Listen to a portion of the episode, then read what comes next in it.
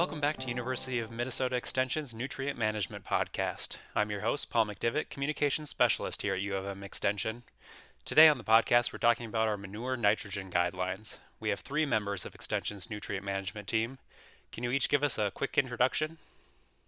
This is Daniel Kaiser. I am a nutrient management specialist with the University of Minnesota out of the Twin Cities campus. My area of expertise is with the corn nitrogen guidelines as well as the fertilizer guidelines for many of our agronomic crops.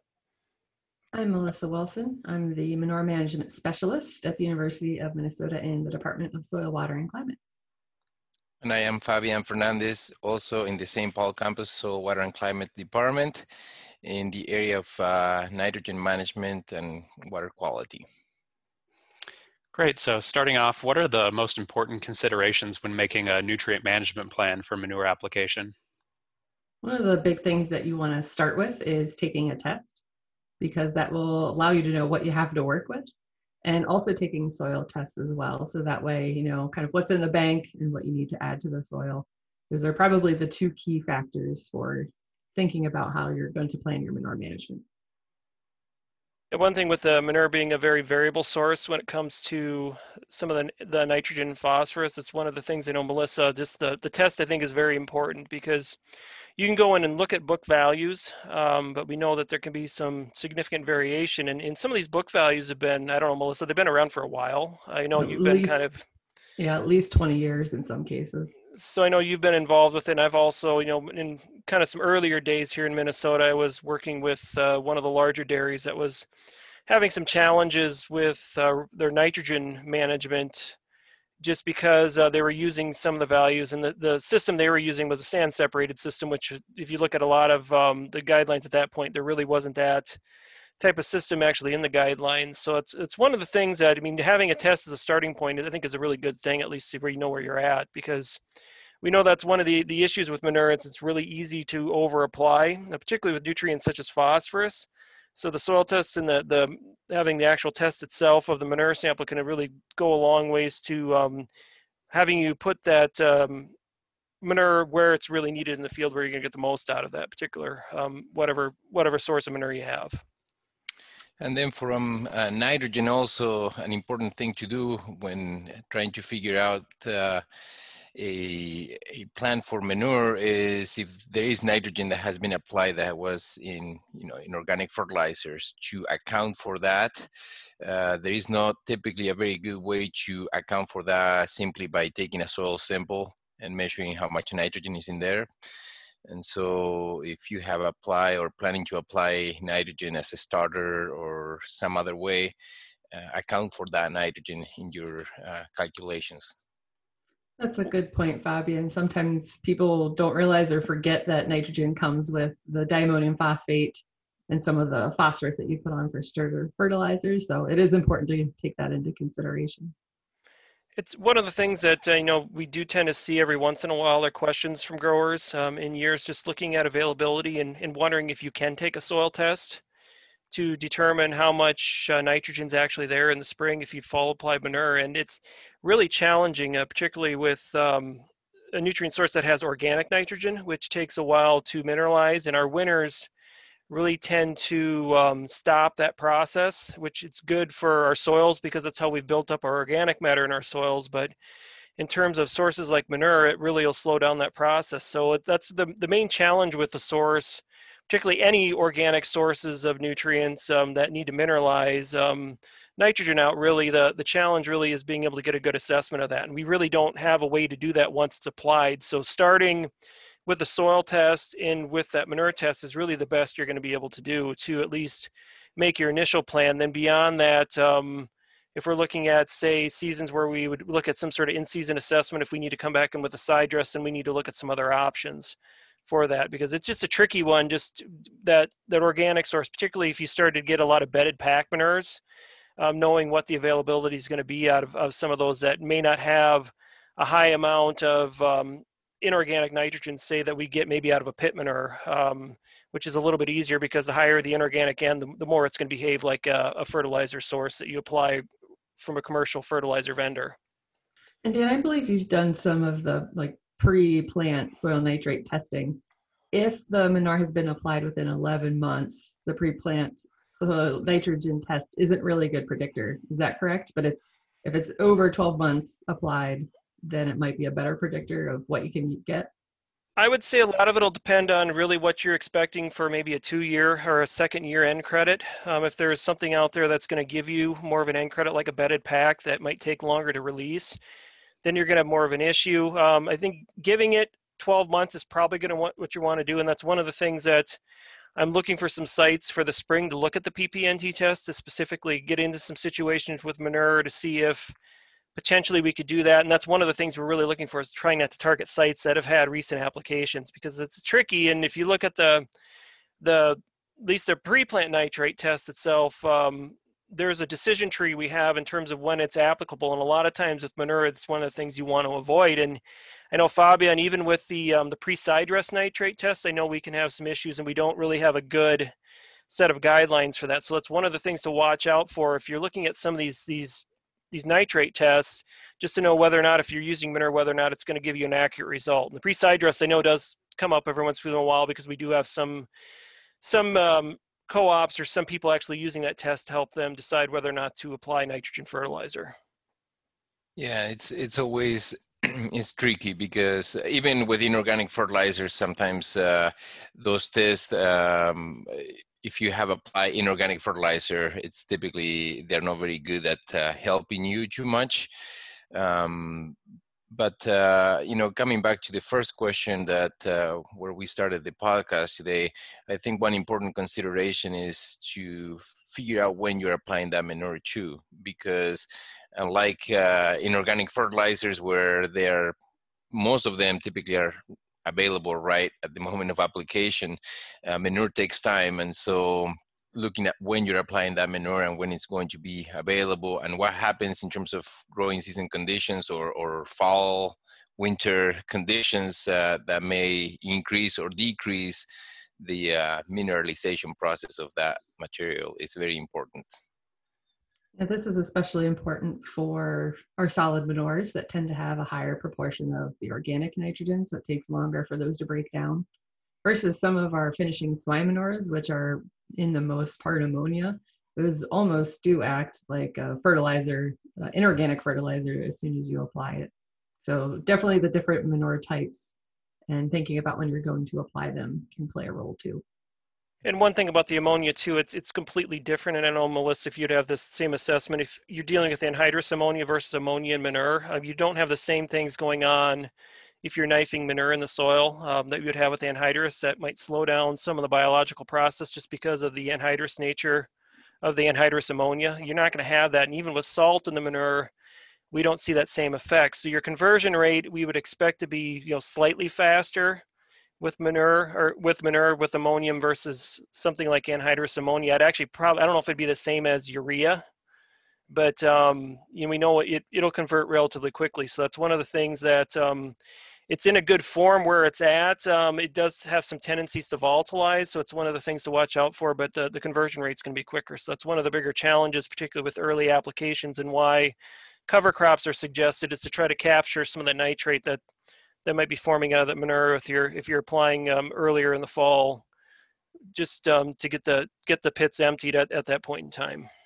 And then you mentioned the volatilization, and that's another thing that I was thinking, that it's very important as you figure out what kind of nutrient management you want to do for manure. The injection or somehow incorporating the manure should be a very important part of that, because you can end up losing quite a bit of nitrogen through volatilization if you don't incorporate it. Is it possible to put a value on the nutrients in manure? It's certainly is possible. We in fact have a manure nutrient value calculator. It is tricky though, because sometimes it really depends on what do you need, because manure comes with all of the nutrients, including the micronutrients. But if you don't need phosphorus, because your soils are high soil phosphorus testing, then you don't really assign a value to the phosphorus in manure then. So that is one thing that's nice about our calculators. You can add in the kinds of things that you need from the manure, and it'll place a value on those. So it kind of puts all of the value together, but it really depends on individual situations. The other thing, aside from the nutrients also that I think is important, and unfortunately it's very difficult to really put a value in, is the carbon contributions that manure gives to the soil in terms of building up the organic matter of that soil and the biological activity of that soil that can impact nutrient availability from the soil supply, can impact water infiltration and things like that. So those are some of the other things that are more, I guess, intangible. They're very difficult to measure and to quantify, but that are also important.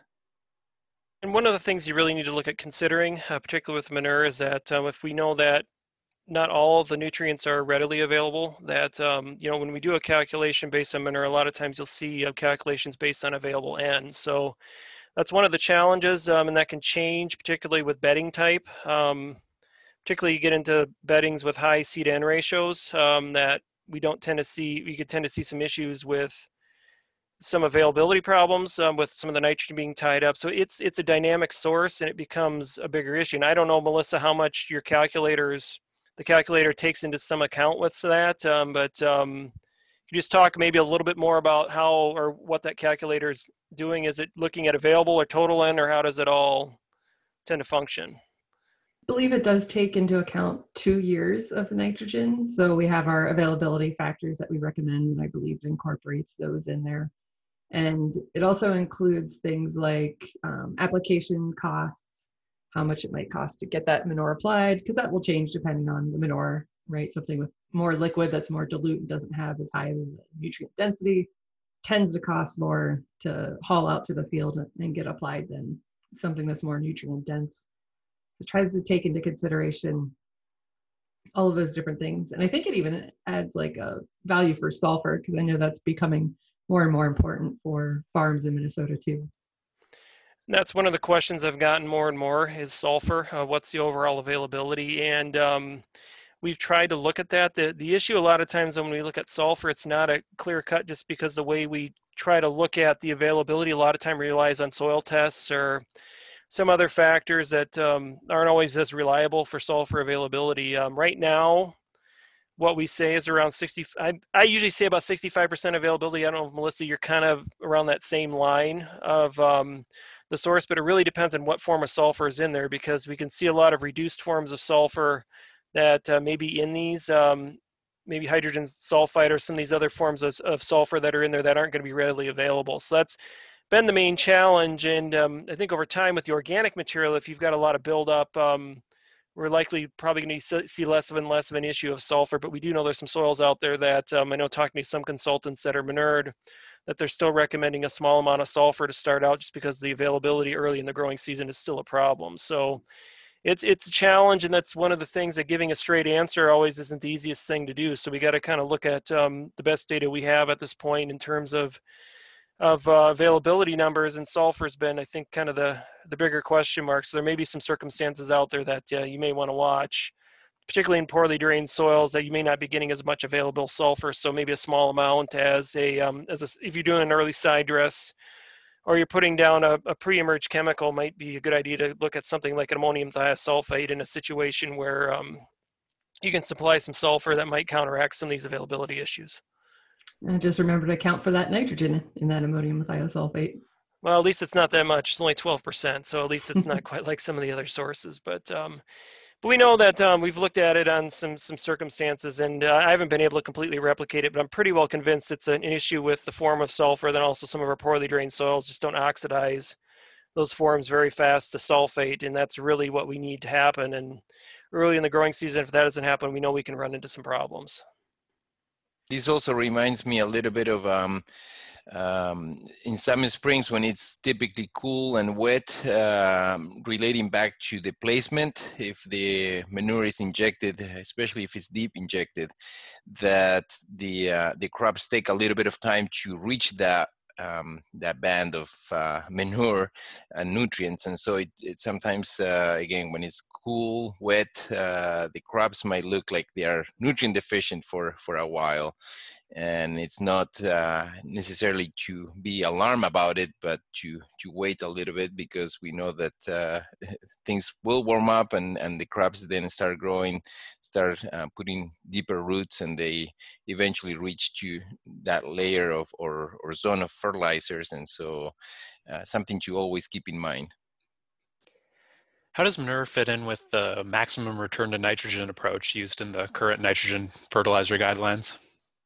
Well, the big thing about the MRTN approach is that it's really geared towards fertilizer in its development. In fertilizer, it's a lot easier to look at a price ratio, and that's one of the things, you know, we talked about in the previous point. Putting a value on manure, certainly if you're buying it and you're paying so much per ton and you can figure out how much available nutrients you have in there, you could put a value on it to potentially then look at where you would be at using the online calculator with the MRTN, but it isn't always that simple.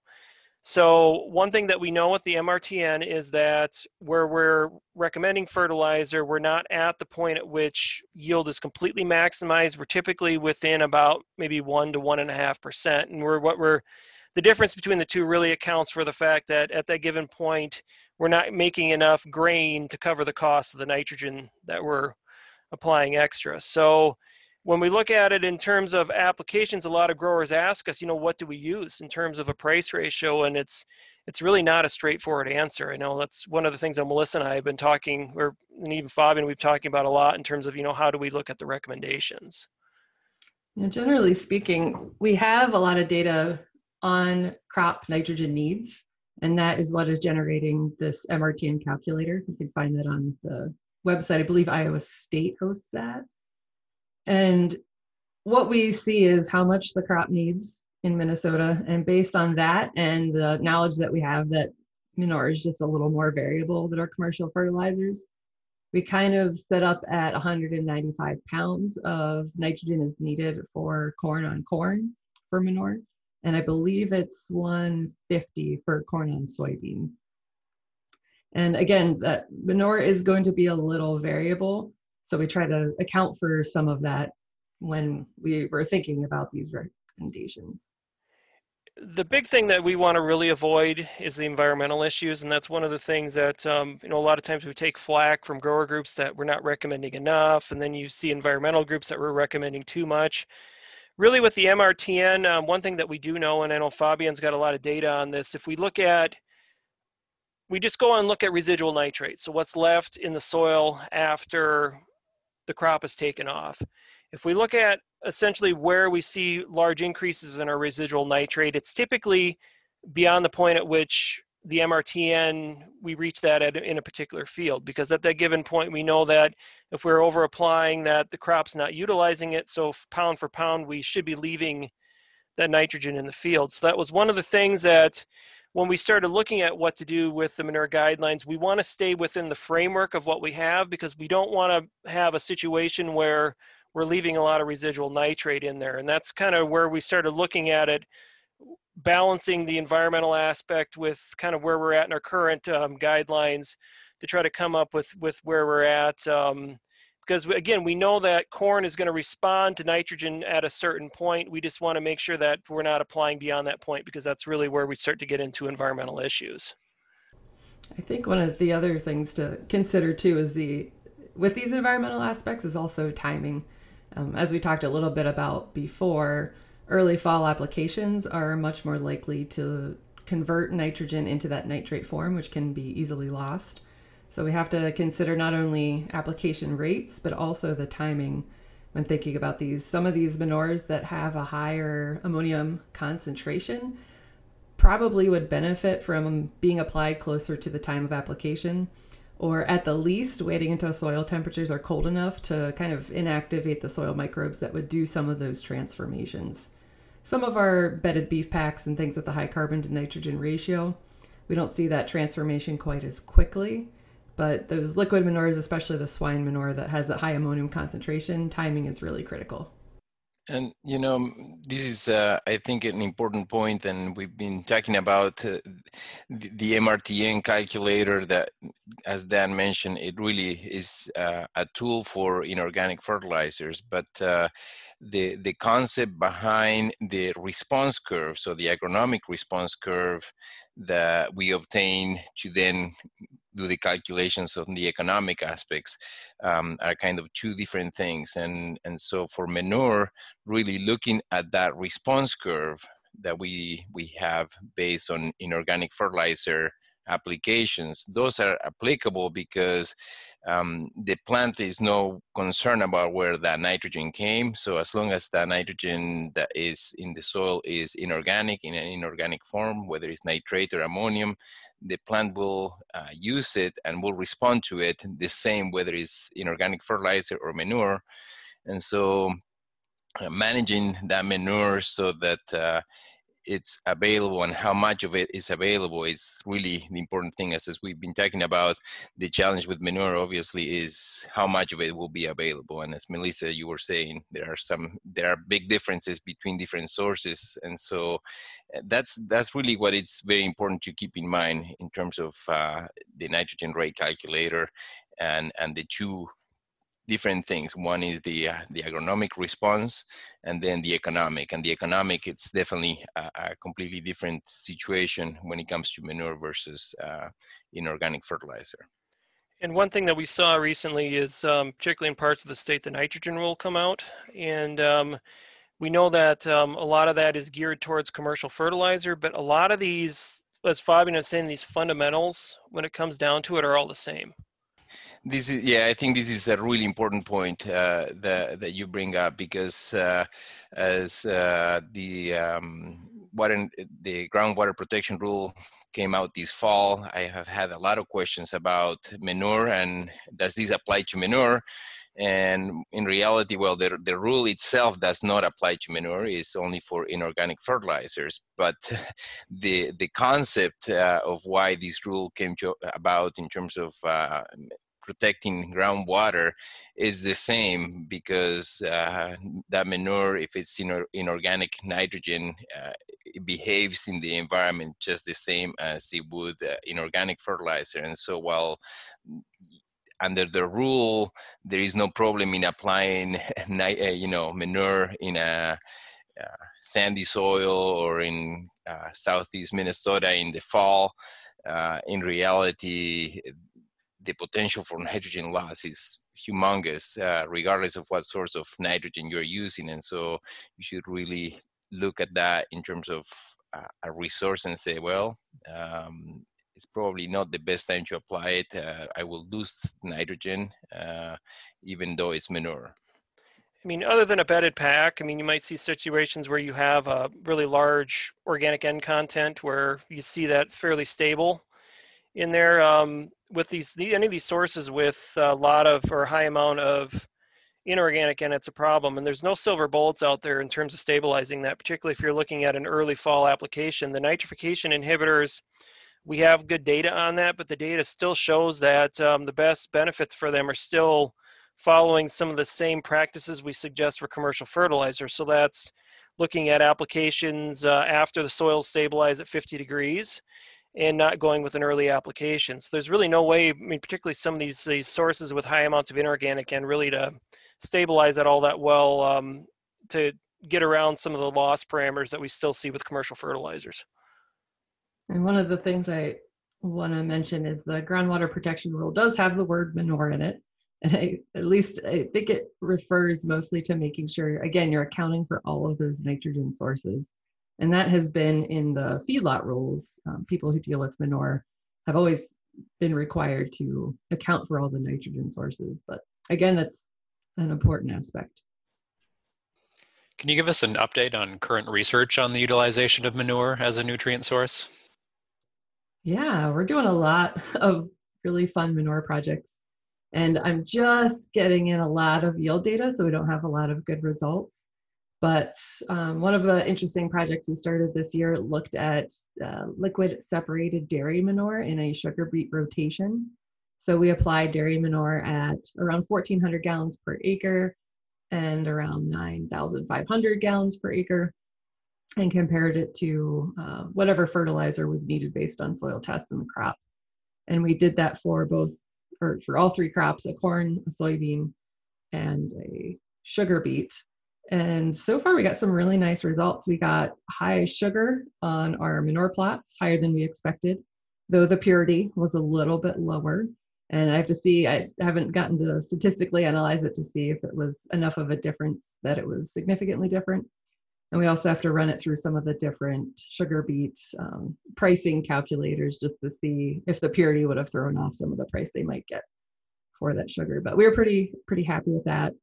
And the soybeans looked horrible. That soil has a high pH and a lot of calcium in it. And when you apply an organic material that has lots of potential nitrate, you can really drive IDC, iron deficiency chlorosis, in soybean. So we learned that the hard way. We did not put on a product to help with some of the iron issues, and just really killed our soybeans, except for where just the P&K fertilizer was applied. The soybeans looked fine. It was just where we applied manure.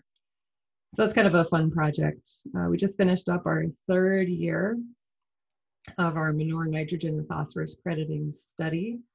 And I haven't gotten to look at the yield for that to see if we had any third year nitrogen credits. We did bedded beef pack, liquid swine manure, two different types of dairy, a raw dairy and then the liquid separated.